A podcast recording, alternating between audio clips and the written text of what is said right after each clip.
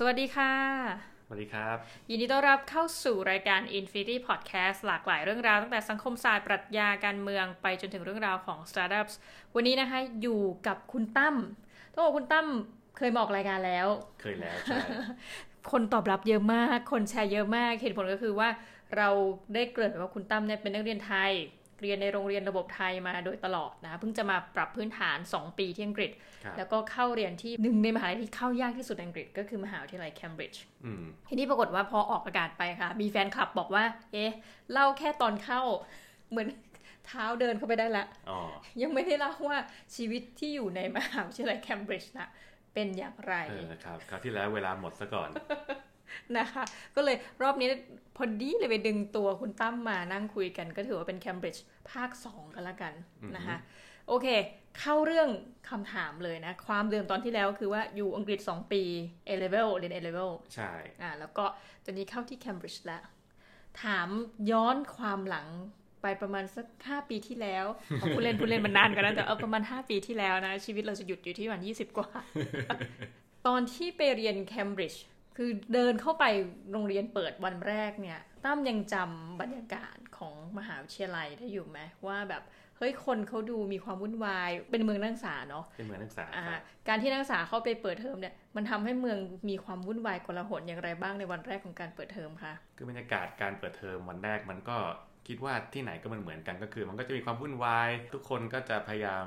ทำความคุ้นเคย ไปเดินดูเมืองบ้าง หรือว่าทำความคุ้นเคย รู้จักกับระบบต่างๆ สถานที่ต่างๆว่ามันอยู่ตรงไหนตรงไหนตรงไหนทีนี้ต้องบอกว่าระบบที่เคมบริดจ์เนี่ยเขาก็พยายามจะต้อนรับนักศึกษาใหม่เนี่ยก็ค่อนข้างดีนะครับผมคือสมมุติว่าอย่างของเมืองไทยเรามีระบบรับน้องใช่ไหมฮะของเคมบริดจ์เนี่ยมีระบบที่เขาเรียกว่า parents นะครับ parents นี่คือมันก็แปลว่าพ่อแม่ใช่ไหม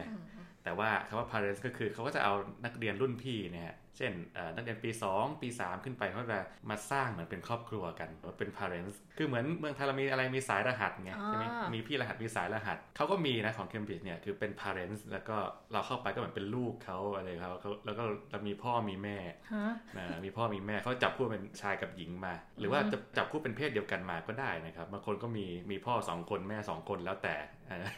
เขาเรียก parents หมดไม่ซีเรียส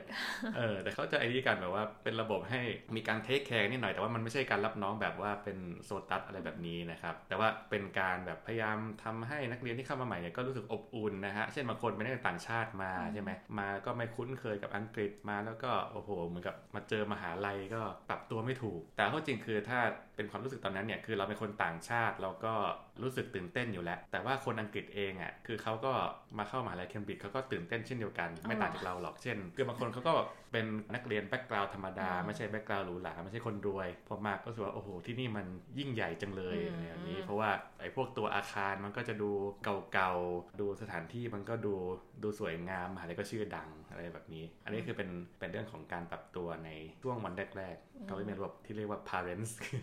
ที่ทำให้มีความอบอุ่นเกิดขึ้น อาจารย์ตั้มอยู่หอในด้วยไหมคะที่อังกฤษมหาลัยเคมบริดจ์เนี่ยดีอย่างหนึ่งนะครับเป็นข้อดีเลยก็คือเขามีหอในเพียงพอที่จะรองรับนักเรียนปริญญาตรีทุกคน ซึ่งต่างจากมหาลัยอื่นในอังกฤษนะมหาลัยอังกฤษเนี่ยต้องบอกเลยว่าเขาจะมีหอในรองรับเฉพาะนักศึกษาปีหนึ่งเท่านั้น พอปี 2 เขาจะเริ่มบังคับว่าคุณต้องไปเช่าเองข้างนอกนะครับเคมบริดจ์เนี่ยมีหอในรองรับเพียงพอ คือมันก็เป็นระบบที่ดี เพราะว่า คือลักษณะชีวิตของเคมบริดจ์เนี่ยส่วนหนึ่งคือ มันจะเป็นลักษณะการแบ่งเป็น college ด้วย ซึ่งเป็น concept ที่มันจะอธิบายยากนิดนึงนะครับ มันอาจจะฟังดูคล้ายๆ ในแฮร์รี่พอตเตอร์ก็ได้ถ้าเกิดว่ายกตัวอย่างง่ายๆแฮร์รี่พอตเตอร์ของตัวเองมันก็แบ่งเป็น 4 บ้านใช่ไหมโรงเรียนฮอกวอตส์นะครับมีกริฟฟินดอร์อะไรต่างๆ อันนี้คือคล้ายๆกันคือว่า college ของของที่เคมบริดจ์มันก็จะเป็นการแบ่ง แบบเนี้ยคล้ายๆกันแล้วก็มันจะเป็นลักษณะว่าสร้างความเป็นตัวของตัวเอง แต่ละ college เช่นฉันมาจาก college นี้ฉันมาจาก college นั้น แล้วก็มันก็จะเป็นการทำให้เกิดความสนิทสนมกลมเกลียวกันข้างใน college ก็จะหาเพื่อนกันได้ง่าย รุ่นพี่รุ่นน้องก็พูดคุยกันบรรยากาศมันก็จะ friendly อะไรกันแบบนี้ คือคำว่า college เนี่ยจริง ๆ มันก็คือสถานที่เหมือนกับบ้านกริฟฟินดอร์ที่ให้เราพักอาศัยประมาณนั้นไหมคะใช่ครับเป็นเป็นสถานที่พักอาศัยด้วยแล้วก็คือมันเป็นต้นสังกัดเราอืมเนอะเหมือนกับกับเราเราสังกัดอยู่ประจำ college นี้เนี่ยคือในด้านการเรียนการสอนเนี่ยมันก็จะมี2ส่วนคือแบ่งเป็นส่วนที่ทุกคนไปเรียนรวมกันอืมเช่นเลคเชอร์เข้าเลคเชอร์เนี่ยทุกคนไม่ว่าจะเป็นจาก college ไหน คือก็มีประมาณประมาณ 30 กว่า college ที่เคมบริดจ์เนี่ยนะฮะอื้อหือคุณจะมาจาก college ไหนก็ไปเลคเชอร์รวมกันในวิชาของคณะนั้นๆ เช่นอืมคณะ รัฐศาสตร์คณะเศรษฐศาสตร์ก็ไปเลคเชอร์รวมกัน แต่ว่าอันนี้คือแค่ส่วนเดียว แต่ว่าอีกส่วนคือมันจะเป็นเป็นการสอนแบบกลุ่มเล็ก ก็คือเขาเรียกว่า supervision ของระบบ Cambridge เนี่ยเรียกว่า supervision สอนแบบกลุ่มเล็กเนี่ยมันจะขึ้นอยู่กับตัว college และขึ้นอยู่กับการบริหารจัดการของแต่ละ college ว่าเขาจะจัดใครมาสอนนะครับ ซึ่งตอนนี้มันจะต่างกัน คือบางคนเนี่ยเขาก็จะบอกว่าการอยู่ในบาง college เนี่ยจะมีภาษีที่ดีกว่าในการได้เจออาจารย์สอนกลุ่มเล็กที่ เก่งกว่า อันนี้คือเป็นไปได้เหมือนกันเพราะนั้นคือมันก็คือคำว่า college ก็มีผลต่อด้านการเรียนด้วยในแง่นี้แล้วก็มีผลอย่างอื่น เช่น college บางแห่งเนี่ยมีความพร้อมด้านสถานที่ที่ดีกว่านะครับ college บางแห่งมีเงินเยอะมีเงินน้อยก็ต่างกันนะนะครับอืมเออเงินเยอะเงินน้อยต่างกันเช่นบาง college รวยก็จะมีสนามกีฬาที่ดี มีสนามกีฬาจำนวนมากเพียงพอให้นักเรียนไปไปเล่นกัน โดยที่ไม่ต้องต่อคิวนึกออกไหมนะฮะถ้าเกิดบางที่แบบ college ตังค์น้อยหน่อยฮะ สนามกีฬาก็จะคุณภาพไม่ดีอย่างนี้เป็นต้น เออ ก็ต่างกันนะแบบนี้ ให้วิพากษ์ college ดีกว่า เพราะเราจำได้ว่าบาง college เนี่ย มันจะมีความเก่าแก่มา นับใช่ที่ตรงนั้นด้วยเนาะ ว่า อุ้ยอันนี้คือ king คนนั้นเคยเรียนมาหรืออะไรแบบเนี้ย อ๋อความเก่าแก่ชื่อเสียง ใช่อืมอาจารย์ตั้มตอนนั้นเรียนที่ college ไหนคะ college ชื่อว่า Jesus ครับผมที่เคมบอ๋ริดจ์อ๋อ Jesus College อันอันนี้เคยได้ยินอืมเป็นยังไงบ้าง ถือว่าเป็น college ถ้าให้วัด level ของตัวเอง น่าจะกลางๆอืมไม่รู้ใครจะไปมันจะโกรธหรือเปล่าแต่ว่าคือชื่อเสียงมันอาจจะไม่ได้ top ของของเคมบริดจ์อืม แต่ว่าคือไอ้ความที่มันไม่ top มากก็อาจจะทำให้เราไม่ต้องรู้สึกกดดันมาก เวลาที่เราอยู่เรารู้สึกเออเราก็เป็นคนธรรมดาทั่วไปอะไรอย่างนี้ คือเราไม่ได้ต้องไปเบ่งว่าเราอยู่ college top อะไรแบบนี้เฮ้ยเขามีการวัดระดับกันในนั้นด้วยเหรอว่าแบบเฮ้ยฉันมาจากอันไหนอะไรอย่างเงี้ยผมว่ามีอันนี้ค่อนข้างชัดเจนเพราะ college ที่ดัง ๆ เนี่ยก็อย่างเช่น Trinity อืมกับ St. John's อันนี้คือเป็น top 2แล้วเขาก็จะไม่ถูกกันอย่างนี้ แต่สมมติถ้าเกิดว่าเดินอยู่ในเคมบริดจ์แล้วเจอคนนักเรียนบอกว่าตัวเองมาจาก Trinity College เนี่ยโอ้โห ดูหรูอืมคือดูฟังแพงดูแพง ใช่ดูโอ้โห คนฟังจะตะลึงจะรู้สึกทึ่ง แต่ถ้าเกิดบอกว่ามาจาก Jesus College ก็เออโอเค ธรรมดาเราเหมือนกับประชาชนทั่วไปโอ้โหน่ากลัวมาก แต่ว่าจริงๆใน Jesus College เนี่ย มีนักเรียนจำนวนมากไหมคะ ไม่เพิ่มากหถือว่าเป็นคอลเลจที่ไม่ใหญ่เท่าไหร่ นักเรียนไม่มากผมผมจำไม่ได้ว่าปีหนึ่งเขารับปริญญาตรีเท่าไหร่เหมือนกันนะอันนี้อันนี้ลืมแล้ว แต่ว่านับเฉพาะคนที่เข้ามาเรียนวิชาเดียวกัน บอกได้วิชาอะไรก็คือ วิชารัฐศาสตร์เนี่ยอืมเข้ามาเรียนด้วยกันที่ปีเดียวกันเลยก็คือมีมีผมกับอีกแค่สองคนน่ะรวมเป็นสามคนอืมแล้วอย่างปีอื่นๆเขาอาจจะรับ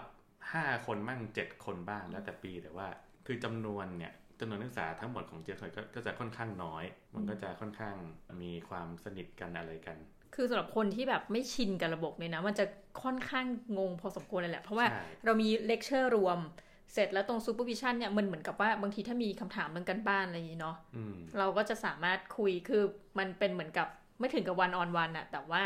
คนกลุ่มเล็กจริง ๆ ที่สามารถเหมือนเป็นติวเตอร์พูดอย่างนี้ได้ไหมในใช่ supervision ใช่ คล้ายๆ ติวเตอร์อืมซึ่งมันน่าสนใจนะว่าใน college ของที่คุณตั้มอยู่อย่างเงี้ย มันก็จะมีนักศึกษาจากหลายคณะ นั่นแปลว่าระบบการจัดการของเขาที่จะทำให้เราได้เจอ supervision ทั้งการจองห้องก็ดีการจัดตารางเนี่ยมันต้องค่อนข้างหนักหนาพอสมควรเหมือนกันเนาะใช่คือการหาห้อง supervision ต่างๆ คือเขาก็จัดงานให้เราหมดแหละคือเราเป็นนักศึกษาเราไม่เกี่ยวอยู่แล้ว แต่ว่าก็สังเกตได้เนอะว่าเออตามตึกตามอาคารเนี่ยเขาก็แทบจะเหมือนกับว่า มีห้องเล็กห้องน้อยที่ไหนนะครับ เขาก็เอามาใช้สอนได้หมด สอนไอ้ supervision กลุ่มย่อยที่ว่าเนี่ยใช้ได้หมดเลยนั่นแสดงว่าเอางี้ดีกว่าเราจะมีเพื่อนที่สนิทเนี่ยส่วนใหญ่ก็คือจะอยู่กับ college เดียวกัน หรือว่าจริง ๆ แล้วมันอาจจะแล้วแต่คนแหละแต่ว่าหมายถึงว่าเราจะเจอกับคนในที่ไหนมากกว่ากันนะคะ ระหว่างห้องเรียนรวมกับใน college เดียวกันเนี่ยคืออันนี้แบ่งได้สองอย่าง อันนี้คือเทียบกับคนไทยก็ได้นะครับสมมติว่าเป็นนักศึกษาอยู่ไทยแล้วก็สมมติเราอยู่หอเมืองไทยแล้วก็สนิทกับเพื่อนในหอก็มีใช่ไหมอืมเช่นอยู่หอเดียวกันอ่าเออถึงแม้ว่าจะเรียนคนละคณะคนละสายกัน ก็สนิทได้ เพราะว่าเรื่องของการอยู่หออืมที่นู่นก็เหมือนกันก็คือที่เคมบริดจ์เนี่ยก็จะสามารถสนิทได้กับทั้งคนที่อยู่หอเดียวกันใช่ไหมอยู่หอเดียวกันคือก็ต้องมามาเจอกันอะทุกวันมาแชร์ใช้ครัวร่วมกันโน่นนี่นั่นนะครับอีกอย่างก็คือการที่ไปเรียนเนี่ยก็จะสามารถเจอเพื่อนต่าง college ได้ เช่นอย่างที่บอกว่าไปเลคเชอร์รวมกันใช่ไหมเลคเชอร์รวมกันก็คือ มันก็จะเนี่ยมีคนเดี๋ยวก็เจอกันซ้ำๆซ้ำหน้ากันอืมซ้ำหน้ากันเดี๋ยวมันก็จะคุยกันเองสนิทกันเองก็มีเหมือนกัน แล้วก็การเรียน supervision ก็ใช่นะฮะ supervision เนี่ยบางทีคือเราก็ต้องไปเรียนกับคนต่าง college ก็มี อ่า ก็ได้คุยได้สนิทกัน ช่วงนั้นคือเขาบอกเป็นช่วงโบราณมากคือ คือช่วงนั้นกำลังเป็นช่วงที่ ประเทศอังกฤษเนี่ยเริ่มจะฮิต Facebook อ๋อนะโอ้พอฟังอย่างนี้แล้วดูโบราณจริงๆใช่เลยนะปีนั้นน่ะคือกำลังเป็นกระแสเลยแล้วอืมสมัยนั้นคือ Facebook มันคนละเรื่องกับสมัยนี้เลย สมัยนั้น Facebook เป็นเป็นเว็บเล็ก ๆ ที่ทำอะไรไม่ค่อยได้ ทุกคนก็แค่มาลงรูปอะไรปาร์ตี้เฮฮาอืม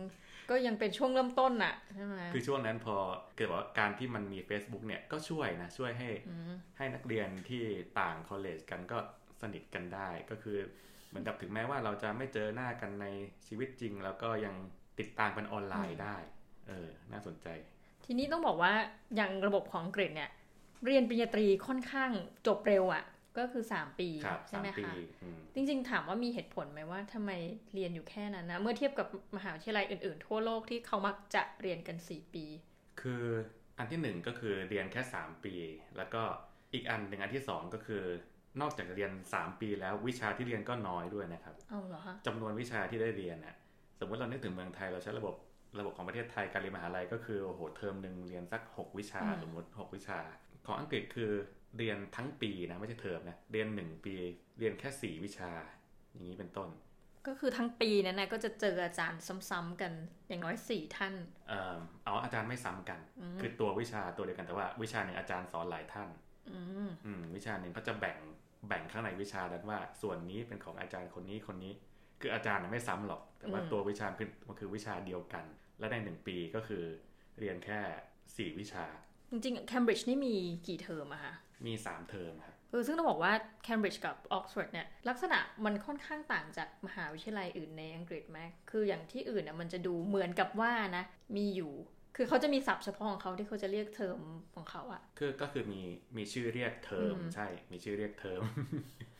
ของเคมบริดจ์เนี่ยเทอมแรกเรียกว่าเทอมMichaelmas นะครับเทอมที่ 2 เรียกว่าเลน t ์เทอมที่ 3 เรียกว่าอีสเตอร์แล้วก็แต่ละเทอมเนี่ยจะมีความยาว 8 สัปดาห์อืม fix ไว้เลย ยาวแค่ 8 สัปดาห์ซึ่งน้อยมากนะฮะ เทียบกับมหาลัยที่ไม่ใช่ออกซ์ฟอร์ดเคมบริดจ์มหาลัยทั่วไปเนี่ย เทอมหนึ่งเขาจะประมาณ 10 สัปดาห์ อืมเออใช่เป็นจุดสังเกตว่าเฮ้ยมันแปลก เพราะว่าจะเป็นอย่างนี้ก็ได้ เนื่องจากว่าของคุณตั้มอะมีอย่างละแปดใช่ไหมกลายว่าพอมหาวิทยาลัยอื่นมันมีสิบหลักๆ มันดูเสมือนว่ามีแค่สองเทอมอ๋อ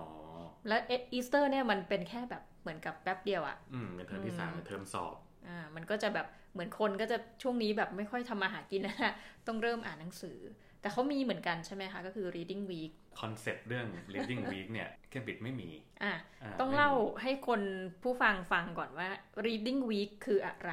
นะอืมซึ่งจริงบอกว่าส่วนตัวนะชอบสิ่งที่มีชีวิตที่เรียกว่า reading week มากอืมก็คือสมมติคุณเรียนมาอะสมมติ 10 สัปดาห์ มันก็จะมีช่วงสอบปลายภาคใช่ไหมคะ แทนที่สัปดาห์ที่ 11 เปิดมาสอบเลยเนี่ย reading week เนี่ยจะเป็นสัปดาห์ที่เขาให้เราเป็นตารางว่างไปเลย เพื่อที่จะเก็บรายละเอียดอื่น ๆ เช่น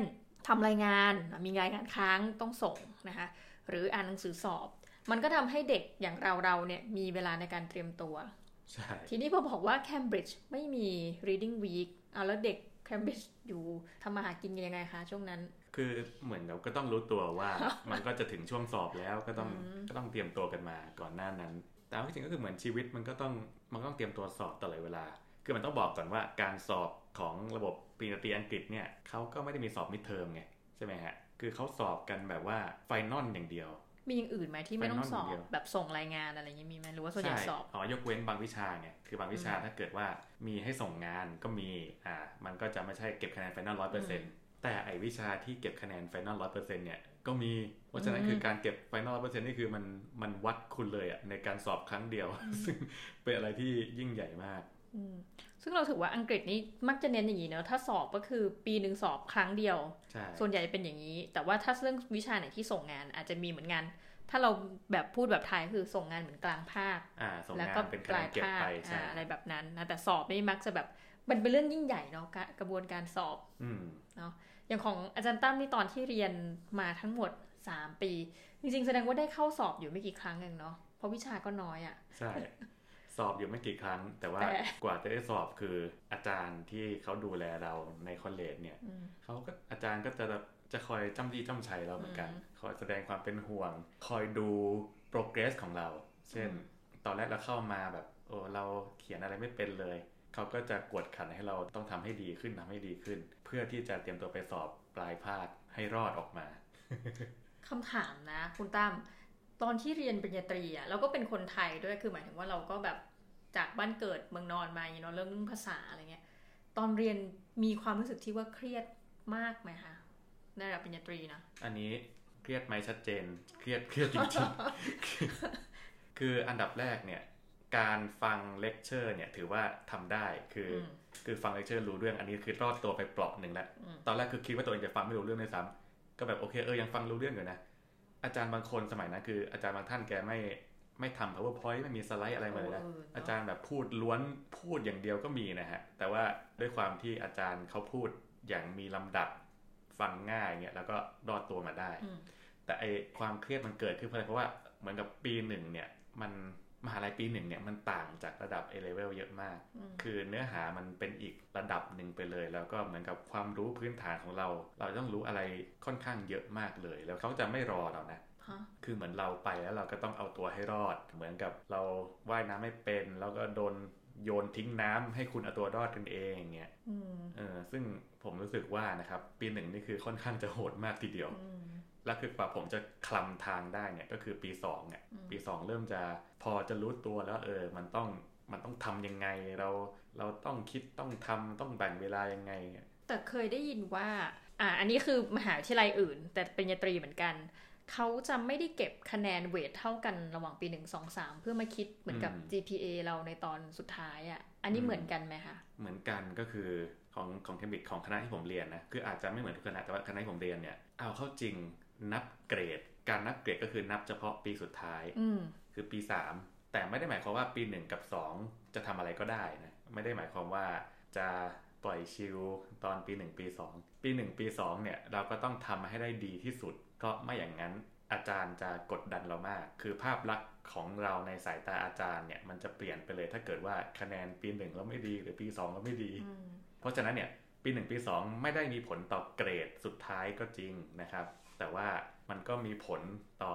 อะไรหลายอย่างอืมทางด้านจิตใจต่อแล้วชีกันวิตเนาะการเรียนใช่อืมแสดงว่าอันนี้คือแบบหลายคนอาจจะฟังแล้วงง ต้องบอกอีกทีว่าอย่างประเทศไทยก็คือ เราคิดเกรดทุกเทอมใช่คือทุกใช่ทุกสิ่งที่คุณทำมันมีผลหมดใช่ แต่อังกฤษเนี่ยก็มีสอบมีความเครียดอืมแต่ดันไม่นับอืมไม่นับซึ่งบางมหาวิทยาลัยนับนะ แต่นับส่วนน้อย แล้วอ่ามาเวทเหมือนกันว่าปี 3 จะให้คะแนนเยอะ แต่ว่าวิธีการเกรดออกแบบอังกฤษก็ไม่เหมือนแบบที่คนไทยเรียนที่เมืองไทย เพราะว่าเราอิงระบบเหมือนสหรัฐเนาะก็คือเป็น 4.00อืมระบบ GPA แต่อังกฤษมันจะเป็นเปอร์เซ็นต์ อังกฤษคือนับเป็นแบ่งเป็นคลาสอืมอ่าแบ่งเป็นเหมือนกับถ้าเกิดที่ไทยไทยแล้วก็มีชื่อเรียก เกียรตินิยมใช่ไหมอืฮะมเช่นเกียรตินิยมอันดับหนึ่งคือได้เกรดสูงกว่าเท่านี้อืมเกียรตินิยมอันดับสองได้เกรดสูงกว่าเท่านี้ อังกฤษก็คือแบ่งเป็นแนวๆนั้น คือใช้คำเรียกรวมๆคล้ายๆเกียรตินิยม แต่ว่าจะไม่มีการประกาศหรือไม่มีการระบุชัดเจนว่าคะแนนของเรามันคือเท่าไหร่นะครับคือสิ่งที่คนสนใจคือคุณได้คลาสอะไรมากกว่า อ๋อไม่มีเป็นเปอร์เซ็นต์ด้วยอะค่ะที่คือ Cambridge คือเขามีแหละเขามีแต่ว่ามันจะบอกมาใน transcript อืม แต่ว่าสิ่งที่สำคัญเนี่ยเราได้คลาสอะไรมากกว่าโอเคคือไม่ได้ถึงกับมาเจาะจงว่าคุณได้ GPA เท่าไหร่อืมอันนั้นมันอันนั้นมันคือระบบของไทยใช่ไหม GPA เท่าไหร่3จุดโน่นนี่นั่นอืมของอังกฤษเนี่ยเขาจะไม่ให้ความสำคัญขนาดนั้นอืมเพียงแต่ว่าอันนี้ต้องถามว่าเวลาสอบแต่ละวิชามันจะมาเป็นเปอร์เซ็นต์ถูกไหมเหมือนกับคะแนนเต็มร้อยอย่างนั้น อ๋อคะแนนเนี่ยบอกใช่อ่า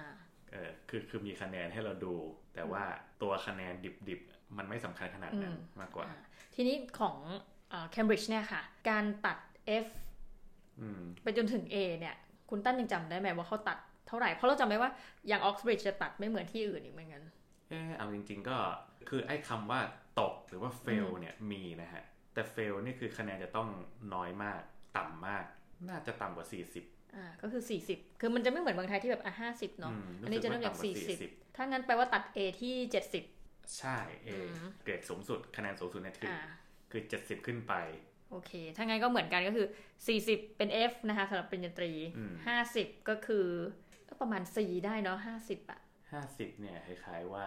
ใช่50อะ50คือป50ระมาเป็ณน C ถ้า60ก็คือ B คือมันจะงงๆหน่อย แต่ว่าเนี่ยคะแนนมันจะเป็นประมาณเนี้ย ซึ่งอันเนี้ยบอกเลยนะว่าใครที่เรียนระบบ2ประเทศจะงงมาก เอาง่ายๆ คุณตั้มยังต้องหนีตอนที่อยู่อเมริกาเนี่ยที่ลุยเซียนาเนี่ย ตัด A ที่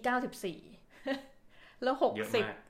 67หรือ60กว่าต่ำกว่า60นี่คือ F อ๋อซึ่งคนอเมริกันเขาจะชินแบบนี้คือคะแนนต้องเวอร์ไว้ก่อนอ่าแล้วเวลาคะแนนเก็บเนี่ยมีบางวิชาเต็มพันนะฮะอ้าวคือมันจะงงเป็นงั้มานกไปแต่นี่คือคือพูดถึง high school นะ แต่เพียงแต่ว่าเกรดมันจะเป็นระบบแบบนั้นอืมทีนี้เคยมีเหตุการณ์ที่คนอเมริกันมาเรียนที่มหาวิทยาลัยที่เราเรียนอยู่อ๋อ เผอิญว่าคนเนี้ยจบฮาร์วาร์ดมาอืมดังนั้นแปลว่า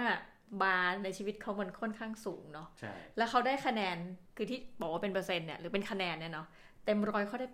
85ซึ่งมันก็คือ A ในแบบของอังกฤษอืมเขาก็บอกว่าเขาไม่เข้าใจว่าทำไมเขาได้แค่85 ซึ่งเราเลยบอกว่าเออถ้าคนเรียน2ระบบอะบางทีจะเหมือนจะรับตัวเองไม่ได้ ถ้าย้ายมาโซนคือนี้มันคนละมาตรฐานกันอืม85 คือสูงสูงมากมากแต่ของอังกฤษเพื่อนก็ต้องมานั่งปลอบกันว่าเฮ้ย 85 เนี่ยคือควรจะไม่ต้องมาตั้งคำถามคือแล้วสูงมากแล้วอ่าอะประมาณนี้นะจคะริงๆ คือได้ 70 นี่คือเฮลั่นกันแล้วคนนะเอาไว้ว่าอะกรรมนั้นนะคะ40 50 60 และ 70 คือ A อืมทีนี้ตอนที่คุณตั้มพูดมาแล้ว ว่าเขาก็ไม่ได้ให้ความสำคัญกับตัวเปอร์เซ็นต์ตัวคะแนนเต็มร้อยว่าได้เท่าไหร่ แต่ตอนจบมันจะมีคำอยู่ประมาณ3 4คำให้เราจำด้วยกันอืมก็คือเกียรตินิยมอันดับหนึ่งของอังกฤษจะเรียกว่า เรียกว่า first อ่าอ่า first class honors เรียกเต็มๆ first class honors อืมถ้าเป็นซึ่งก็คือโดยรวมอะ70ขึ้นเนาะประก็มาณปนี้ระมาณนั้น70ขึ้นฮะส่วนถัดไปก็คือเกียรตินิยมอันดับสอง คำว่าเกรดอันดับสองเนี่ยแบ่งเป็น2ขั้นข้างในโอ้โหนั้นนี่ได้แก่ คือ upper second class honors แล้วก็ lower second class honors โอ้โห นะคะ ซึ่งแปลเป็นไทยใช่ไหมเป็นไทยฟังดูดีอืมเกรดอันดับสองแบบขั้นสูงอ่ากับเกรดอันดับสองขั้นต่ำประมาณเนี้ยแต่ว่าทั้งสองอันคือเรียกว่าเป็น second class honors ทั้งคู่ แต่ถามว่า 2 อันนี้มีความหรือว่ามีนัยยะต่างกันไหมต่างกันมากคมารักบอืมต่างกันมาก จริง ๆ คือสิ่งที่มัน acceptable สิ่งที่ถือว่า acceptable ว่าคุณประสบความสำเร็จในการเรียนอืมคือคุณต้องได้ upper second class honors เขามีคำย่อคือ to one เนาะครับ เรียกสั้นๆว่า two one to one ก็คืออ่า2แล้วก็จะมีจุดจุดสองจุดหนึ่งอ่าสองจุดหนึ่งส่วนที่ได้เกียรตินิยมอันดับสองระดับล่างอืมจะเรียกว่า to two เรียกว่า two two หรือ 2.2อืมแล้วหลังจากนั้นก็คือเป็น pass แล้วเนาะอ๋อของเทมิจะมีต่ำกว่านั้นก็คือมี third class โอ้ honors โห เออเฮ้ยฟังดูเศร้ามากเลเป็ยน third class honors คืออมเกียรตินิยมอันดับ3คำแปลคือเป็นแบบนั้น แปลว่าเกียรตินิยมอันดับ3ซึ่งถามว่าถ้าเกิดคุณจบด้วยคำว่า third class honor นี่คือดูไม่ไม่ดีโอนะเคครับเนาะเป็นการจบมาที่ดูไม่ดี แต่ว่าถือว่าจบอืมอืมถือว่าคุณได้ปริญญาถือว่าจบนะอ่าและต่ำกว่า third class เนี่ยมี pass เฉยๆ pass เฉยๆก็มีอ่าคือไม่มี honors ไม่มีอะไรเลยคือจบอะอะก็จบ pass เหมือนกัน pass ก็จบเหมือนกัน แต่คือเป็นที่คำว่า pass คือเกือบตกนั่นเองอ่าส่วนถ้าไม่จบก็ไม่จบก็คือไม่ได้อยู่แล้วปริญญา เอางี้ดี fail กว่า พูดถึงเรื่องความเครียดก็คือเดี๋ยวนะ มันมี first มี to one แล้วก็มี to two first to one to two third ใช่และ pass pass อ่าซึ่งโดยทั่วไปถ้าคุณจะเรียนต่อปริญญาโทเนาะเราเห็นจะมี minimum requirement ในหลายที่ก็คือต้องได้ to one มักจะเป็นอย่างนั้น แม้กระทั่งการทำงานเนาะคุณตั้มเนาะเวลาจะสมัครเข้าทำงานบางทีเขาก็จะดูว่าคุณได้ to one หรือเปล่าเออซึ่งใช่ว่าวันนี้แปลกมากเลยสำหรับอังกฤษอะใช่มันเป็นสิ่งที่เขาทำกันมาก็คือ สิ่งที่มัน acceptable สิ่งที่มันยอมรับกันว่าคุณเรียนมาแล้วเออคุณใช้ได้อะคุณเรียนมาแล้วได้สิ่งที่ดีออกมาจากปริญญาคุณน่ะก็คือต้องเป็น two one ขึ้นไปอืมถ้า first คือหรูหราอืม two one คือดีอ่า อ่า two two เนี่ย two two มันคล้ายๆพพออจะใช้รับได้อะพอใช้เอเนาะอพอรับได้แต่แบบ คุณก็ไม่ต้องไปทำอะไรที่สูงมากนะโอ้ดูเศร้าอะไรแบบเนาะจริง ๆ คือถ้าคุณไปดูเถอะจะเรียนต่อโทต้องทูวันทำงานจบมาทูวันหรือเปล่าเนาะแต่ว่าถ้าเกิดพวกพาร์ทที่จะไม่รู้จะมีชีวิตไปอยู่ยังไงต่อเนี่ยคุณตั้มคืออันนี้ ไม่แน่ใจเหมือนกัน แต่ว่าเขาก็ต้องหาทางไปกันแต่ละคนเนี่ยคือไม่เราแค่จะบอกว่ามันเศร้านะที่ประเทศเนี้ยเขาดูคือแค่การเรียนจบแล้วคุณได้เกรดเท่าไหร่ค่อนข้างมีความหมายใช่สำหรับประเทศนี้มากใช่พูดตามตรงใช่อะอยังคุณตั้มถามได้ไหมตอนจบจบด้วยก็ถูกวันอ๋อทูวันอืมแสดงว่า first จริงๆได้ยากมาก คือยังไงล่ะทูวันเนี่ยคล้ายๆ ว่าเราเราทำตามมาตรฐานเขาได้อ่าส่วน first คือทำได้เกินมาตรฐานอืม first คือคุณโชว์ความสามารถหรือความคิดที่มันโดดเด่นจริง ๆ เขาก็จะให้ first แต่ทูวันคือทำตามมาตรฐานเขาได้อืมอย่างนี้มากกว่า ก็อย่างน้อยอะแต่แปลว่าพอจบมาปุ๊บก็คือสามารถเรียนต่อปริญญาโทได้แหละเพราะผ่านตามได้เกณฑ์ที่ดีที่ควรจะเป็นก็คือทูวันครับเนาะถือว่าอันนี้พอคุยปุ๊บเนี่ยจะรู้เลยว่าโหระบบการเรียนของอังกฤษมันก็งงๆเหมือนกัน เช่น การไม่คิดเกรดทุกปีเท่ากันอ่าหรือว่ากระทั่งเรียนจบอะ ถ้าจะไปเรียนต่ออเมริกาก็ต้องมานั่งแปลงเกรดอีกเนาะเพื่อให้เป็นระบบโอ้4.00 ซึ่งอันนี้ก็เป็นเรื่องโอ้โหยุ่งมากสำหรับคนที่จบเนาะประมาณนั้นนะคะ ที่ถามหน่อยคุณตั้มตอนที่เรียนอยู่ปริญญาตรีนั้นนะคะ ที่เคมบริดจ์มีกิจกรรมอะไรเยอะแยะมากมายแน่นอน คุณตั้มได้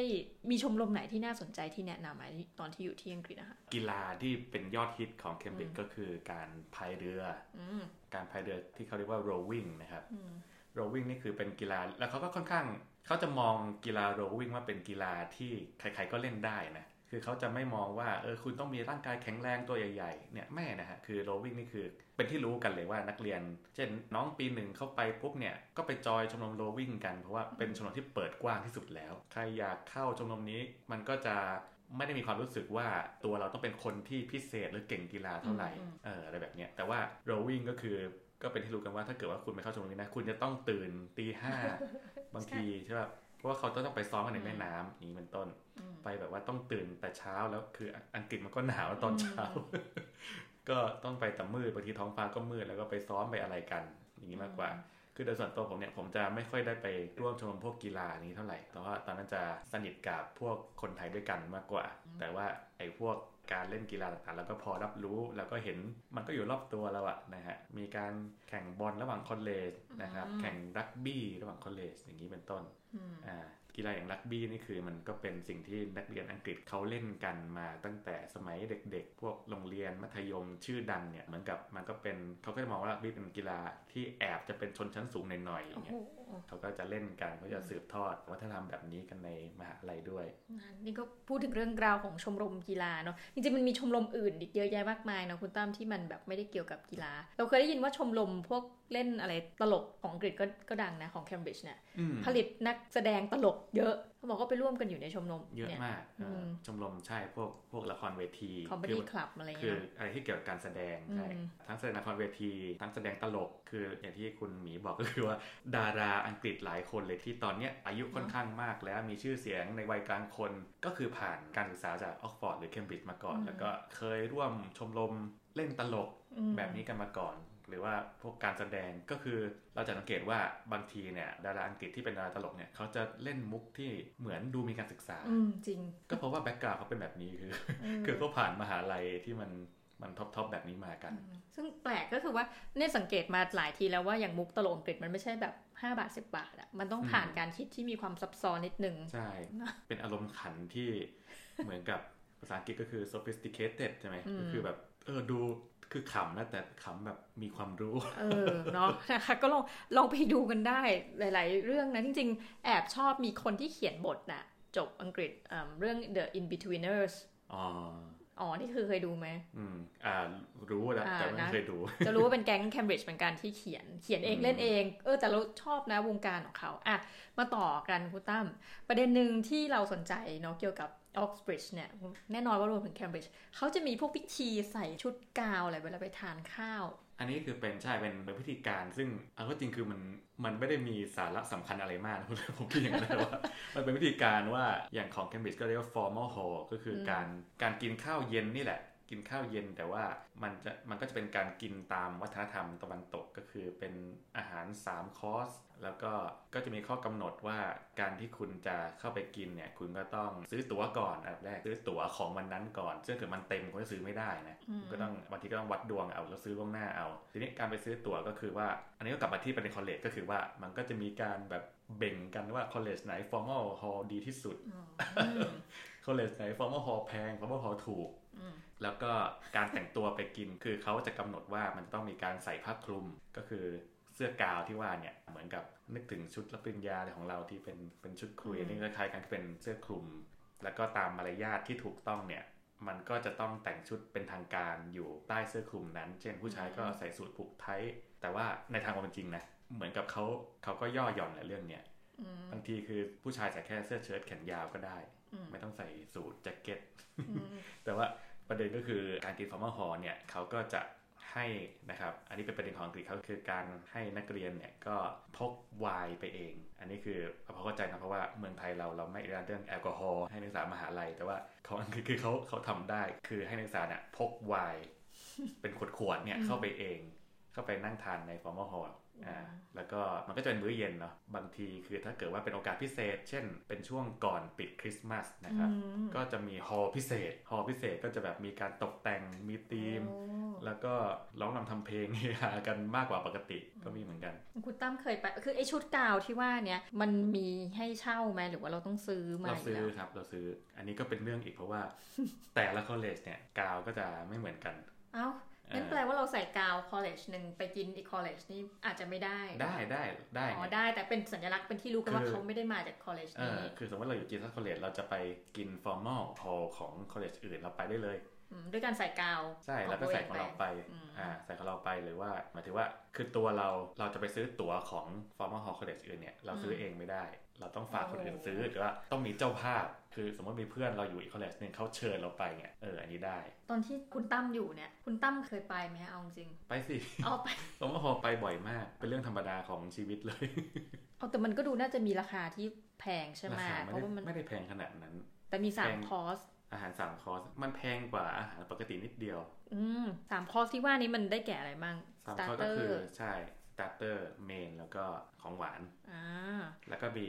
กาแฟหรือชา ในรอบปีหนึ่งอะค่ะเขาจะมีพิธีกรรมเนี้ย formal hall เนี่ยครับบ่อยครั้งไหมต่อ college หนึ่งฟอร์ม l ฮอลมีตลอดเลยครับ ของ Jesus College รู้สึกว่าจะมี 4 วันต่อสัปดาห์ ถ้าจำไม่ผิด ฮะ โอ้เยอะมาก เอาแล้วถ้าเกิดว่าเอางี้ดีกว่า เราเลือกที่จะเราอยากกินอาหารเย็นเหมือนกันน่ะ แต่ว่าอ่าเราไม่ formal ได้ไหมมันจะมีห้องครัวแยกไหมหรือว่า อันนี้ก็ต่างกันไปแล้วแต่ college อืมอ่า สมมติว่าถามว่าการการกินการอยู่เป็นยังไงเนี่ยก็คือโอเค แต่ละหอเขาก็จะมีครัวอยู่แล้ว คือการทำอาหารเองการซื้ออาหารข้างนอกมาอุดไมโครเวฟทำได้อืมเป็นเรื่องปกติ ส่วนเรื่องของโรงอาหาร ที่มีอาหารขายของ Jesus College เนี่ยมันค่อนข้างไม่สะดวกนิดนึง เพราะว่าเท่าที่จำได้คือเขาเขาจะเปิดแค่ตั้งแต่5โมงเย็นถึง6โมงครึ่งโอ้คือสมมติถ้าเกิดเราอยากจะกินข้าวหลังจากนั้นเนี่ยเขาปิดแล้วนะ เพราะฉะนั้นคืออันนี้เป็นเรื่องของสมัยนั้น ผมก็ไม่แน่ใจว่าทำไมเหมือนกัน แต่ว่าคือเขาก็มีไอการไอการที่เป็นระบบโรงอาหารขายอาหารเนี่ยมีแต่ว่าต่างกันไปแล้วแต่ college คือเอาจริงๆ อย่างถ้าอยู่ที่เคมบริดจ์เนี่ยค่ะ พูดถึงเรื่องกินนี่มันก็เป็นเรื่องใหญ่เนาะใช่อาจารย์ตั้มเคมบริดจ์เอางี้เลยดีกว่า เมืองเนี้ยมันมีร้านหรือมีอาหารอะไรที่ดัง ๆ พอจะเป็นเชิดหน้าชูตาเคมบริดจ์ได้บ้างไหมเท่าที่จำได้เนี่ยคือจากการที่ผมได้กลับไปที่เมืองเมื่อสักไม่กี่ปีที่ผ่านมา ผมก็รู้สึกว่ามันมีหลายร้านเปลี่ยนไปแล้วอืมเออบางร้านที่เคยดังสมัยโน้นก็บางทีก็ปิดไปมันก็เป็นธรรมชาติเฮ้ยจงเหอโอ้ใช่แต่ว่าเมืองเคมบริดจ์เนี่ยมัน มันก็ไม่ได้เป็นเมืองใหญ่นะครับ เพราะฉะนั้นร้านอาหารเนี่ยถ้าเกิดว่าใครเคยไปอังกฤษก็จะเห็นว่าพวกร้านธรรมดาทั่วไป เช่นร้านที่เป็นเชน เป็นแฟรนไชส์ต่างๆเนี่ยมันก็จะเหมือนเหมือนทุกเมืองแหอืละมอืมเช่นร้านอิตาเลียนก็จะมียี่ห้อนี้อยู่ประจำเมือง ร้านสเต็กร้านเบอร์เกอร์ ก็จะมีพวกร้านที่เป็นเชนหรือเป็นอืมแฟรนไชส์ อันนี้ก็มีเคมบริดจ์มีแน่นอน แต่ว่าบางทีก็จะมีร้านร้าน local คือด้วยความที่เราเป็นคนไทยเราก็จะสนใจพวก ร้านญี่ปุ่น ร้านจีนนี่มากกว่า อันนี้แคมบิดก็มีในระดับที่พอรับได้เอ่อมีร้านเกาหลีปิ้งย่างก็มีอ๋อจริงเหรอให้ทำได้อืมโอ้ก็ถือว่าไม่ขาดแคลนอะช่วงที่อยู่เนาะก็ไม่ขัดแคลนแล้วก็คืออีกอย่างก็คือด้วยความที่มันก็มีมีคนไทยไปเรียนกันนะฮะอืมเคมบริดจ์เนี่ยมีการตั้งสมาคมนักเรียนไทยกัน เพราะฉะนั้นถ้าเกิดว่าเราเกาะกลุ่มคนไทยก็ เราก็ไม่อดอยากพูดอย่างนั้น ฟังแล้วแบบว่าสะเทือนใจเราก็มากไม่อดอยากคือเราก็โอเคมีใช่ไหมบางทีเราก็นัดพวกพี่ๆเขาก็ทำนัดทำอาหารไทยกินกันนะครับ หรือว่านัดกันไปทานร้านอาหารไทย ซึ่งตอนนั้นก็มีประมาณ 3 หรือ 4 ร้านที่เรานิยมไปกันอ๋อจริง ๆ คนไทยที่เรียนในมหาวิทยาลัยเคมบริดจ์นี่มีเยอะไหมคะสมัยของผมที่ตอนที่อยู่ปริญญาตรีเนี่ยผมว่ามีเป็น 60 คนเยอะนะ70 คนเหมือนกันนะส่วนใหญ่จะเป็นระดับ post grad ก็คือปริญญาโทขึ้นไป แต่ถ้าปริญญาตรีด้วยกันเนี่ยปริญญาตรีด้วยกันรู้สึกว่าจะไม่เกิน 20 คนเท่าที่รู้ อันนี้คือนับเฉพาะว่าคนไทยที่รู้จักกันเพราะว่าเข้ามาจอยกันในสมาคมของคนไทย เพราะว่ามันก็มีคนไทยบางคนเหมือนกันนะที่นักเรียนไทยที่ไม่ได้เข้ามาจอยตรงนี้ก็มี เขาก็จะอาจจะเป็นนักเรียนไทยที่เรียนอังกฤษมานานอืมเขาก็อาจจะรู้สึกไม่สะดวกใจที่จะมาพบกับคนไทยด้วยกัน ก็มีมีเหมือนกันอืมอืมอันนี้คือพอทราบก็เข้าใจได้ว่าเขาก็คงเป็นเหมือนมีความคิดเป็นคนอังกฤษไปแล้วอะมีใช่เพื่อนมีฝูงอ่าอะไรเข้ามาด้วยอะไรเงี้ยเนาะใช่เออซึ่งแต่ 20 คนนี้ถือว่าไม่เยอะนะแล้วเข้าใจว่าส่วนใหญ่น่าจะเป็นนักเรียนทุนด้วยไหมคะนักเรียนทุนตอนสมัยนั้นใช่นักเรียนทุนเป็นส่วนอืมใหญ่ นักเรียนที่ไม่ใช่ทุนก็มีนะครับอ่าคนเพื่อนคนไทยเก่งๆ ตอนนั้นหลายคนคือเรียนจบจากนานาชาติที่ไทยเป็นต้นอืมจบจากนานาชาติที่ไทยก็ยื่นสมัครมหาลัยเมืองนอกก็มามาติดเคมบริดจ์กันมีหลายคนเลยอืมอ่ามีมีความหลากหลายเนาะใช่พูดถึงอะเรื่อง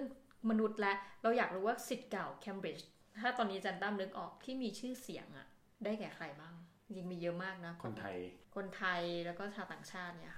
ค่ะ เยอะมากเยอะเนาะใช่เยอะมากอดีตนายกอานันท์ปันยารชุนอืมก็ใช่นะครับ คนต่างชาตินี่ก็เยอะไปหมดเลย เอาเก่าๆแล้วกันก็อย่างเซอร์ไอแซคนิวตันโอ้แล้วโหก็สองคนนั้นเก่ามากเก่าเก่าไปใช่ไหมโอเค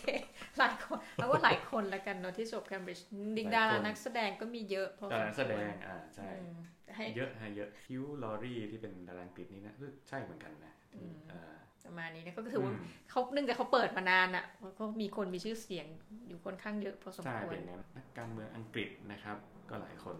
เอ้ยมีนายกรัฐมนตรีอังกฤษอะส่วนใหญ่จบจากเคมบริดจ์หรือว่าออกซฟอร์ดมากกว่ากัน ส่วนใหญ่เขาจะเป็นออกซฟอร์ดกันอืมอืมพวกนายกเนี่ยถามจริงว่ามันมีภาวะแห่งการรู้สึก เพราะว่าคนข้างนอกมองมาจะรู้สึกว่ามันคงคล้ายอารมณ์จุฬาธรรมศาสตร์เนาะเคมบริดจ์กับออกซฟอร์ดอะไรเงี้ยจริงๆคุณตั้มตอนที่เข้าไปอยู่อะมันมีสภาวะนั้นไหมที่เรารู้สึกว่าเอ้ยมันเป็นการแข่งขันกันระหว่างสองมหาวิทยาลัยนี้ หรือว่าจะเกิดโมเมนต์เนี้ยเฉพาะช่วงตอนที่มีแข่งพายเรือ มันก็เป็นความรู้สึกอวดเบ่งกันแบบขำๆมากกว่าอ่า คือไม่ซีเรียสก็คล้ายๆจุฬาธรรมศาสตร์ สมมุติว่าถามว่าเขาจะโกรธกันจริงจังเหรอก็ไม่ใช่ใช่ไหมมันเป็นความรู้สึกเหมือนกับเล่นๆกันมากกว่า ก็คล้ายๆกันออกซฟอร์ดเคมบริดจ์ก็ มันก็จะมีการแข่งกีฬาประจำปีที่เป็นอีเวนต์ใหญ่คือแข่งเรือพายนี่แหละ ที่เขาจะไปแข่งกันในลอนดอนแม่น้ำเทมส์แบบ เป็นงานถ่ายทอดทีวี แล้วก็ศิษย์เก่าแต่ละฝ่ายก็จะมาเชียร์กันอะไรแบบนี้ แต่ว่าความรู้สึกความเป็นคู่แข่งเนี่ย มันก็มันคือขำๆอะอืมอ่าก็จะเหมือนกับเอ่อมีคำเรียกกันแบบว่าไออีกมหาลัยนึงอะเหรอเอาก็คือไม่เอ่ยชื่อแต่ว่าเป็นที่รู้กันอ๋อไออีกมหาลัยนึงอะเหรออะไรเงี้ยเออหรือว่าถ้าเกิดว่าดูต้องกำเนิดการก่อตั้งเคมบริดจ์เนี่ยเคมบริดจ์ก่อตั้งหลังออกซฟอร์ด แล้วก่อตั้งเพราะอะไรก่อตั้งเพราะว่ามันมีฝ่าย มันมีคนบางกลุ่มที่เขาหนีออกมาจากออกซฟอร์ดเอาเหรอเออแล้วก็มาก่อตั้งหลังเคมบริดจ์คือเหมือนกับเป็นพวกอพยพออกมารีภัยรีภัยรีภัยนะเออแล้วถ้าเกิดว่าจะให้คุณตั้มแนะนำสถานที่ท่องเที่ยวในเคมบริดจ์และบริเวณใกล้เคียง เราควรจะมาทำกิจกรรมอะไรกันบ้างคะแถวเคมบริดจ์คือสมัยที่เป็นนักศึกษาเนี่ย เราจะเห็นเยอะมากเลยว่ามีนักท่องเที่ยวมา เดินถ่ายรูปเดินชื่นชมสภาพเมือง เดินเดินดู ตึกคอลเลจที่ดังๆที่บอกไปนะครับ ก็คือว่าชื่อเสียงของของมหาลัยเคมบริดจ์เนี่ยหนึ่งก็คือชื่อเสียงมันดัง แล้วก็สองก็คือว่าเขาก็พยายามโปรโมตตัวเองว่าเออเป็นสถานที่ท่องเที่ยวเหมือนกันอ่านักท่องเที่ยวก็จะเดินทางมากันคือเดินทางก็สะดวกนะครับ เพราะว่ามาจากลอนดอนนั่งรถไฟมาไม่ถึงหนึ่งชั่วโมงก็ถึงแล้วเมืองเคมบริดจ์เนี่ยแล้วก็พอมาถึงก็คือนักท่องเที่ยวเนี่ยสามารถเดินชมได้อืมคือเมืองมันไม่ได้ใหญ่ขนาดว่าจะต้องนั่งรถเมล์อะไรแบบนี้ไม่ต้องเลยนะครับคือเดินใช้เวลาสักวันหนึ่งเช้าถึงบ่ายถึงเย็นพอก็แล้วเดินดูได้ทั่วแล้ว ทีนี้กิจกรรมที่เป็นกิจกรรมที่ควรจะทำเลยก็คือการนั่งเรือที่เรียกว่าเรือพันติ้งนะครับอืมก็คือภาษาก็คือว่าเรือแบบทอใช่ไหมก็คือจะมีนายท้ายเรือคนหนึ่งอืมที่ใช้ไม้ยาวๆ ในการทอเรือนะครับซึ่งเราอาจจะนะครับถ้าเป็นนักท่องเที่ยวเนี่ยเราอาจจะไปจ้างเขาก็ได้เอาพูดจริงๆสมมติถ้าไปเที่ยวเมืองแคมป์จริงๆเนี่ยจะเจอนะครับเจอพวกตัวแทนบริษัทเรือพันติ้งเนี่ย เขเขาก็จะเดินมาละเห็นเราเป็นนักท่องเที่ยวเดินมาแล้วคุณสนใจจะพันติ้งไหมนะฮะเอาป้ายมาดู ป้ายมาให้ดูนะครับ เพราะนั่นคือเราเราก็จ้างเขาได้ เวลาจ้างเวลาขึ้นไปนั่งบนเรือแบบเนี้ยนะครับคนที่เขามาถอหรือให้เราเขาก็จะเล่าเรื่องนั้นเรื่องนี้ให้ฟังนะฮะคือการนั่งเรือเนี้ยนะครับก็จะเป็นการนั่งเรือในลำน้ำเล็กๆ ที่ชื่อว่า แม่น้ำเค็มแม่น้ำแห่งนี้มันมันเป็นแม่น้ำคือเขาเรียกว่ามันแม่น้ำเนาะอังกฤษเขาเรียก river ไปหมดทั้งที่ว่ามันเป็นแค่ลำน้ำที่ไม่ได้กว้างเหมือนบ้านเรานะครับ แต่ว่าไอตัวแม่น้ำเค็มเนี่ยมันก็คือไหลผ่าน บริเวณ college ที่สวยงามต่างๆ ที่เคยเล่าไป Trinity เซนต์จอร์จบ้างอะไรบ้าง แล้วก็ในระหว่างทางก็คือว่าคนที่ถ่อเรือเราเขาจะชี้ให้เราดู ตรงตรงนั้นตรงนี้อ่าเป็นตึกที่เรียกว่าอะไรบ้างนะครับสะพานแห่งนี้นะครับมีตำนานว่าอะไรเขาเล่าให้เราฟังหมด ก็จะเป็นกิจกรรมที่ที่เหมาะกับการไปเที่ยวแล้วก็ไปทำกัน แต่ว่าก็คงต้องเลือกวันที่อากาศดีๆอ่าเพราะว่าอากาศอังกฤษนี่คือมันคาดเดาไม่ได้บางวันก็หมอกลงบางวันก็ มีเมฆมากถ่ายรูปไม่สวยอ่าก็ต้องอาศัยโชคนิดนึง เอาเป็นวันฟ้าใส ๆ แดดดี ๆสำหรับกิจกรรมพันติ้งที่ว่าเนี่ยนะคะจริงมีข้อแนะนำนิดนึงก็คือว่าต้องบอกว่าลำธารไม่รู้จะเรียกอะไรดีเนาะมันมีขนาดมันไม่ลึก อันนี้ที่รู้ไม่ลึกมาก มันไม่ลึกครับใช่ที่รู้เพราะว่าตอนที่ไปนั่งถ่อเรือกันเนี่ยนะคะ ส่วนใหญ่ไม่มีใครก็ทำเองหรอกก็จ้างทางนั้น เพราะว่าเส้นทางมันก็ยาวพอสมควร เจอคนเนี่ย คนถอเนี่ย ตกน้ำไปสองคน เขายังบอกเลยว่าอุ้ยถอมาตั้งหลายปีไม่เคยตกน้ำนะก็เลยตอนที่ตกถึงรู้ว่า อ๋อ มันไม่ลึกเขาก็ยืนกระโดดขึ้นมานะแต่ว่าสิ่งที่สำคัญสำหรับสาวๆ ถ้าอยากจะไปร่วมกิจกรรมนี้ต้องบอกว่าคนถองานดีมากอ้าวเหรอจนคุณตั้มเป็นผู้ชายก็คงจะแบบไม่ได้โนติซึ่งแต่ว่างานดีนะ เพราะว่าอย่างแรกนะ ถึงอาจถึงงานจะไม่ดีแต่หุ่นต้องดีเพราะออกกำลังกายไงเนาะ เพราะว่ามันต้องใช้แรงพอสมควรนักท่องเที่ยวไป อันนี้ก็เป็นสถานที่สำหรับการเที่ยวในเคมบริดจ์ก็แล้วกันสำหรับสุดท้ายนี้คุณตั้มอยากจะให้คุณตั้มลอง อย่าเรียกว่าเชิญชวนเลยนะคะ การเรียนในมหาวิทยาลัยเคมบริดจ์เนี่ยคุณตั้มได้อะไรจากมันไปบ้างอะแล้วพูดสักหน่อยสำหรับคนที่อยากที่จะเข้ามาเรียนอย่างมหาวิทยาลัยเคมบริดจ์แห่งนี้นะ คือไหนๆเผื่อว่าน้องอาจจะเปลี่ยนใจเข้าอยากเข้าออกซฟอร์ดมากกว่าแต่คุณตั้มบอกไม่เอามาเข้าเคมบริดจ์เคมบริดจ์มีอะไรที่ให้เราน่าค้นหาบ้างคะ ในส่วนของมหาวิทยาลัยเนาะคือระบบ college เนี่ยก็เป็นระบบที่ดีนะครับ อย่างที่บอกว่าเรื่องของการที่เรามีหอในที่รองรับมาตลอดทั้ง 3 ปีในการเรียนปริญญาตรีก็เป็นสิ่งที่ดีสิ่งหนึ่งเลย เราไม่ต้องลำบากลำบนกับการออกไปเช่าบ้านเองนะครับถ้าเกิดใครพอทราบเนี่ยการเช่าบ้านเองเนี่ย ที่ประเทศอังกฤษค่อนข้างวุ่นวายนะฮะเป็นนักเรียนแต่ว่าต้องไปวางเงินมัดจำนะครับ ต้องจ่ายค่าน้ำค่าไฟ คือคือพวกเนี้ยการอยู่มหาลัยอยู่หอในคือสะดวกกว่ามากอยู่แล้ว แต่ว่าในชีวิตการเรียนคือลักษณะของการเรียนมหาลัยมันเป็นอะไรที่ต้องพึ่งตัวเองเยอะมากนะครับ ทีนี้ความดีของเมืองเคมบริดจ์อย่างหนึ่งก็คือ มันเป็นเมืองที่เล็กนะครับ ในการเดินทางเราไม่ต้องลำบากนะครับชีวิตประจำวันคือเราขี่จักรยานหรือเดินเดินก็ได้นะครับ หรือว่าจะขี่จักรยานก็ทุกคนก็ทำกันขี่จักรยาน แต่ว่าเราไม่ต้องดิ้นรนว่าต้องไปขึ้นรถเมล์ที่ไหนที่ไหนนะครับ เรื่องของห้องสมุดนะครับ เรื่องของห้องเรียนต่างๆเขาก็มีพร้อมอยู่แล้วนะครับ ห้องสมุดนี่คือก็ล้วนแต่เป็นห้องสมุดที่ดี แล้วก็พื้นที่ที่เขามีให้เราไปนั่งอ่านหนังสือหรือนั่งทำกันบ้านต่างๆ ก็มีค่อนข้างจะเพียงพอ แต่ว่าที่สำคัญก็คือระบบชีวิตต่างๆเนี่ยเขาก็ส่งเสริม คือนอกจากจะส่งเสริมให้เราเอาดีด้านการเรียนแล้ว เขาก็ส่งเสริมให้เราเอาดีด้านกิจกรรม หรือชีวิตนอกการเรียนนะครับคือผมก็ยังจำได้ว่าก็มีรุ่นพี่ที่เป็นฝรั่งคนหนึ่งก็เคยพูดว่าการอยู่เคมบริดจ์เนี่ยเวลาเรียนก็เรียนหนัก เวลาเล่นก็เล่นหนัก การกินดื่มต่างๆ อันนี้คือต้องต้องพูดตรงๆว่านักเรียนปริญญาตรีชาวอังกฤษคือเขาก็กินแอลกอฮอล์กันเก่งนะครับ แทบจะ จะไปนั่งคุยกันธรรมดานี่ไม่ค่อยได้อารมณ์ มันต้องมีแอลกอฮอล์ประกอบด้วยอะไรแบบนี้ ก็คือเหมือนกับถามว่าเรียนเครียดไหมเนี่ย อะข้อจริงคือไม่ค่อยเจอนะไม่ค่อยเจอใครที่ทำตัวเป็นเนิร์ดหรือทำตัวเป็นแบบวิชาการตลอดเวลาแทบไม่เจอเลย ทุกคนจะ friendly เฮฮาแล้วก็คือเขาจะรู้สึกว่าเขาสามารถแบ่งชีวิตเขาได้ คือ part ที่เป็นวิชาการเขาก็ตั้งใจเรียนไปเลย part ที่เป็นกิจกรรมเล่นเฮฮาเขาก็แบ่งได้ คือเราจะไม่เจอใครที่แบบโอ้ฉันอ่านหนังสือฉันไม่ว่างจะไปจอยกับคุณ ฉันไม่ไม่ว่างจะมาคุยมาเล่นกับคุณคือ คือไม่เจออะไรแบบนั้นเลย แทบไม่เจอเลยนะครับก็คือเป็นการเรียนรู้ชีวิตที่ที่สำคัญมากครั้งหนึ่ง วันนี้นะต้องขอขอบคุณคุณตั้มมากบอกว่าให้โฆษณาเคมบริดจ์นี่พูดจริง ๆ พูดแล้วฟังแล้วรู้สึกแบบดีมากเลยนะคือเหมือนแบบคุยดูน่าเรียน แต่ว่าเราจะเข้าสมัครได้ไหมนี่อีกเรื่องหนึ่งเนาะใช่เพคืราะอค่อนข้างยากคือสมมุติว่าถ้าเกิดว่าไม่ได้เข้าไปเรียนปริญญาตรีก็เข้าไปเรียนปริญญาโทปริญญาเอกอะไรในอนาคตก็ได้นะครับ มันก็มีโอกาสมีช่องทางที่น่าสนใจนะคะก็เอาจริง ๆ ก็อย่างที่บอกว่าคนไทยก็มีเยอะตั้ง 60กว่าคนคือ จริง ๆ เยอะกว่าที่หลายคนอาจจะคิดเนาะนั่นก็แปลว่าโอกาสสำหรับคนไทยเนี่ยมีอยู่มีอ่ามีอยู่นะคะอืมก็สำหรับใครที่สนใจถามคำถามมาได้เลย ภายในช่องทางอันหลากหลายของเราตั้งแต่ Facebook ไม่ว่าจะเป็น SoundCloud นะว่าแบบเฮ้ย คุณตั้มพี่ตั้มคะถ้าแบบอยากเข้าตรงนี้อย่างนั้นแบบเกรดประมาณนี้เรายินดีที่จะตอบทุกคำถามเนาะยินดีครับยินดีนี่สำหรับวันนี้ต้องขอขอบพระคุณคุณตั้มมากๆเลยนะคะที่ให้เกียรติมาร่วมรายการเราเป็นครั้งที่ 2 แล้ว ใช่คราวหน้าอาจจะมาในยิดีกครับเป็นเกียรติมากคราวหน้าอาจจะมาในมิติใหม่เนาะอาจจะมีครั้งที่ 3 ต่อไป ติดตามกันดู โอเค วันนี้ขอบคุณมากค่ะขอบคุณแล้วครัตัวบต้องลากันไปก่อนนะคะ สวัสดีค่ะสวัสดีครับ